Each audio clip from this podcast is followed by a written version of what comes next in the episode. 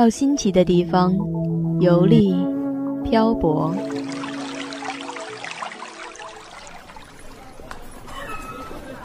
在不同的城市驻足欣赏，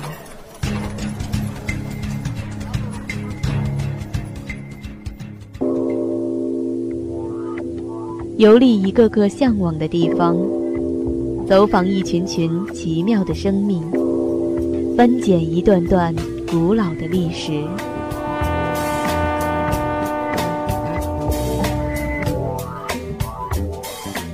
步履带你行天下。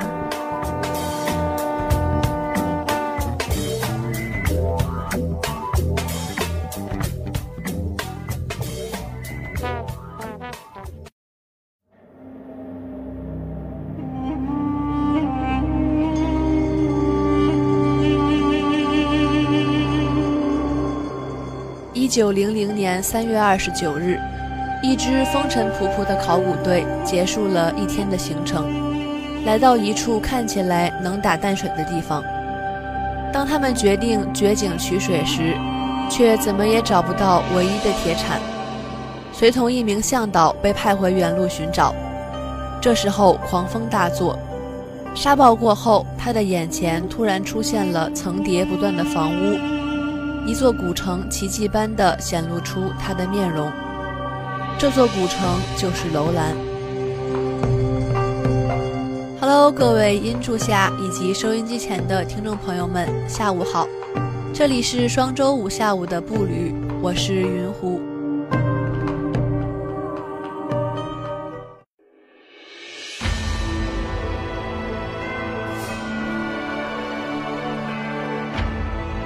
在中国新疆维吾尔自治区东南部，塔里木盆地最低处，塔里木河、孔雀河、车尔臣河、疏勒河等曾汇集于此，形成中国第二大咸水湖。数千年后，由于气候变迁及人类水利工程影响，导致上游来水减少，直至干涸。而今昔日盛况早已不复存在。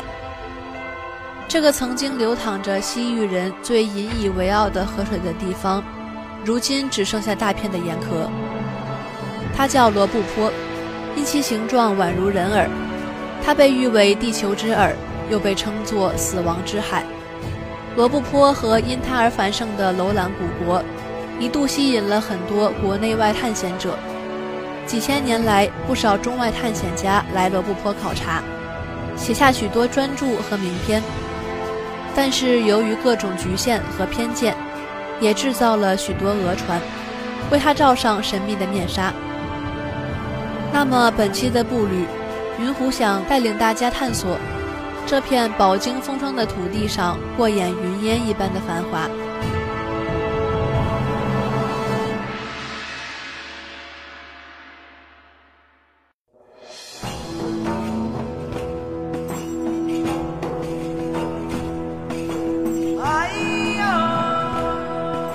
古罗布泊诞生于第三纪末第四纪初，距今已有一千八百万年，面积约两万平方公里。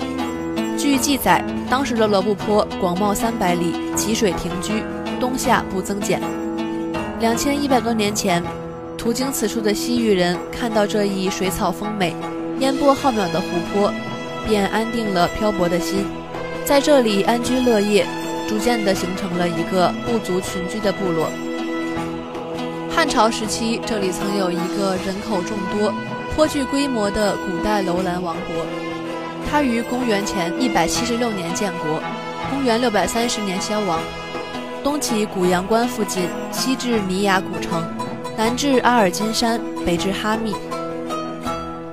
楼兰最初见于史册，是在司马迁的《史记》中。那时候的楼兰只是一个有时成为匈奴的耳目，有时归附于汉。介于汉和匈奴两大势力之间，巧妙地维持着政治生命的西域边陲小国。公元前一百二十六年，张骞出使西域归来，向汉武帝上书：“楼兰失意有城郭，临延泽。”此后，他成为闻名中外的丝绸之路南支的咽喉门户。东临敦煌，西接丝绸之路，过往的商人无不在此停留。当时的楼兰总人口约有一万四千多，商旅云集，市场热闹，络绎不绝。城中随处可见整齐的街道、雄壮的佛寺和宝塔，楼兰开始了它持续千年的繁华序幕。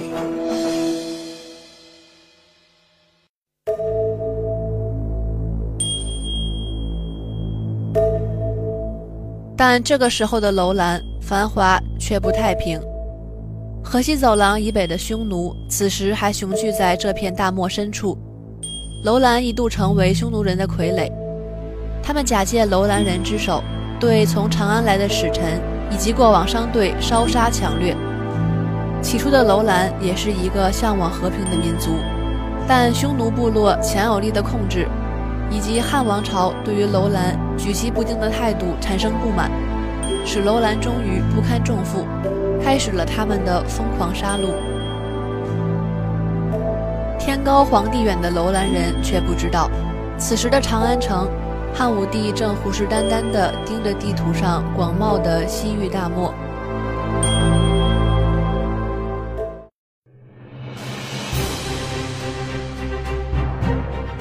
这时候正是汉武帝刚刚登基，报国志向无处伸展之时。他看中了西域广阔的土地，以及丝绸之路能够带给汉帝国的无限商机，而想要将丝绸之路收入囊中。首先要攻克的就是楼兰这座咽喉王国。血气方刚的汉武帝看到如此重要的城郭沦为匈奴人的耳目，终于忍无可忍。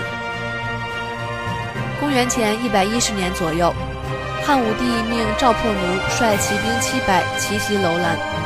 楼兰城虽富甲一方，但军队实力却并不雄厚，很快便屈服在汉朝铁骑下。作为战败方。楼兰向汉朝和匈奴分别送去了两个王子作为人质，表示在汉匈之间严守中立。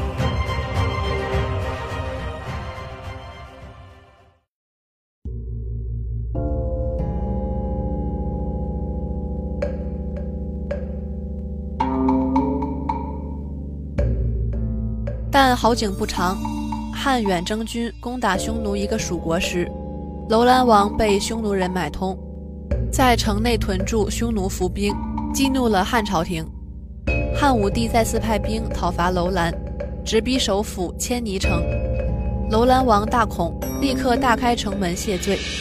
汉武帝要其监视匈奴。公元前九十二年，楼兰王去世，召在汉朝做人质的王子回去继位。王子非常悲痛，不愿轻易回国，由其弟继承王位。新王登基时间不久，便英年早逝。匈奴趁这个机会，以昔日在自己国家做人质的前国王长子继承了王位。汉武帝听说后大吃一惊，迅速派使者前往劝诱新立国王至汉朝廷，欲扣做人质，未能成功。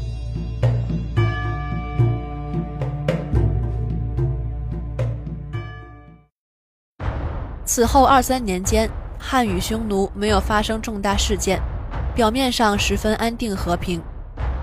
楼兰国境接近玉门关，汉使者经常通过这个关口前往西域诸国，要经过楼兰境内名为白龙堆的沙漠。沙漠中经常有风，将流沙卷入空中，形状如龙，迷失行人。汉朝不断命令楼兰王国提供向导和饮用水，因汉使屡次虐待向导。楼兰拒绝服从命令，两者关系持续恶化。汉武帝驾崩后，汉昭帝派傅介子暗杀新国王，并为在汉朝做人质的王子婚配一名美女，送回楼兰继承王位。但是国王战战兢兢，害怕遭遇暗杀。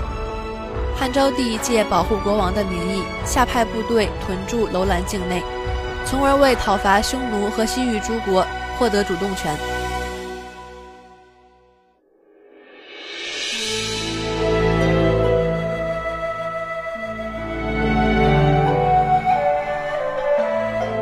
但对于楼兰王国漫长的生命历程来说，强大的汉帝国只是过眼云烟。东晋之后，中原群雄割据，混战不休，无暇顾及西域，楼兰逐渐与中原失去联系。到了唐代，中原地区强盛起来，唐朝与吐蕃又在楼兰多次兵戎相见。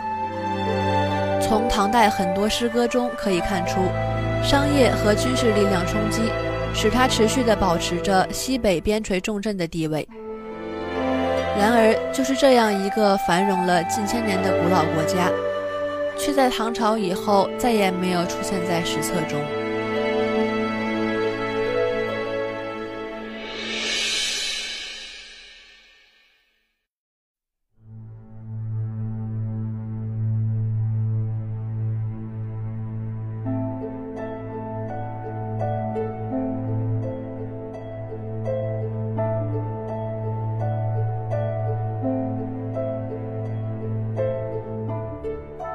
一九零零年三月，瑞典探险家斯文赫定沿塔里木河向东，到达孔雀河下游，想寻找行踪不定的罗布泊。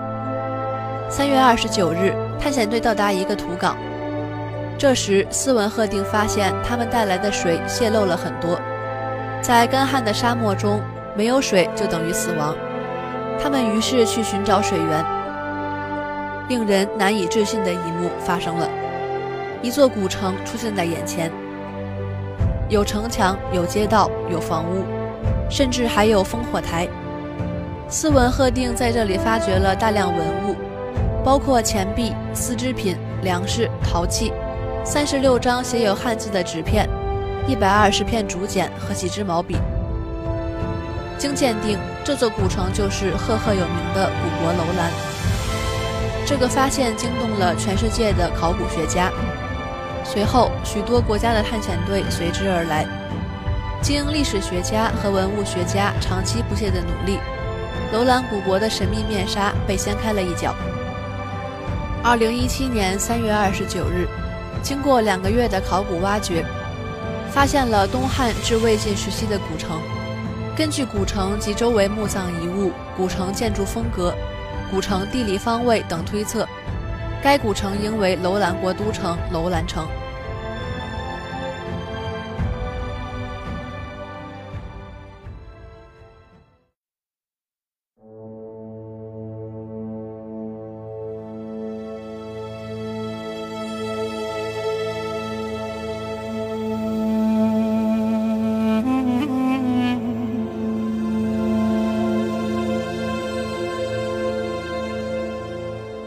关于楼兰消失的原因，科学家们众说纷纭，至今也没有得出一个确切的答案。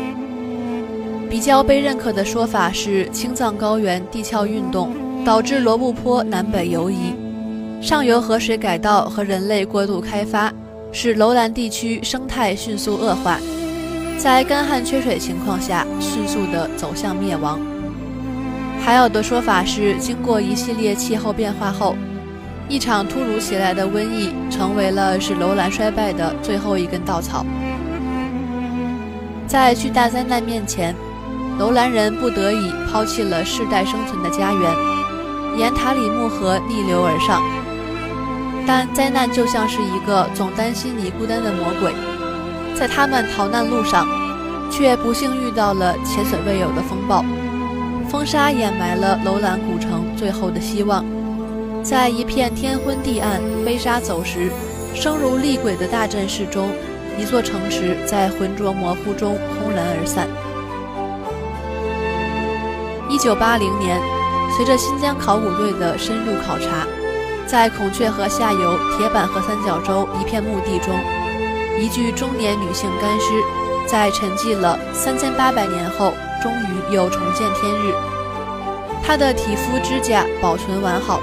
有一张消瘦的面庞，尖尖的鼻子，深凹的眼眶和褐色的披肩长发，胸前毯边用削尖的树枝别住，下身裹一块羊皮，脚上穿着一双翻皮毛制的鞋子，头戴毡帽，被世人称为楼兰美女。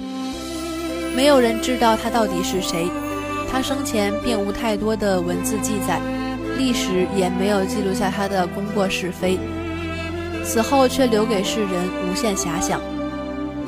但是楼兰本身就是一个谜一般、梦一般的存在，楼兰美女的传说为这个存在更披上了一层神秘的面纱。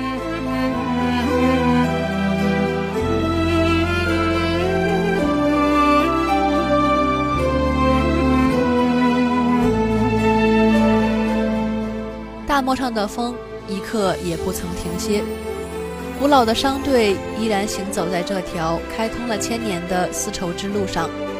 驼铃悠悠，风沙带走了几千年的故事，唯有楼兰遗址上残存的古墓群和佛塔上依稀可辨的彩绘，还提醒着我们，这里曾经有一座盛极一时的繁华古都。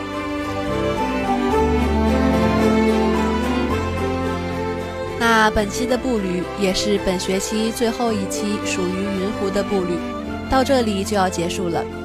如果你对我们的节目有什么意见或者建议的话，欢迎关注江苏大学广播台 QQ 微信公众号 UJSGBT，或者下载蜻蜓 FM 和网易云音乐，搜索江苏大学广播台进行收听。我是云湖，那我们下学期再见啦。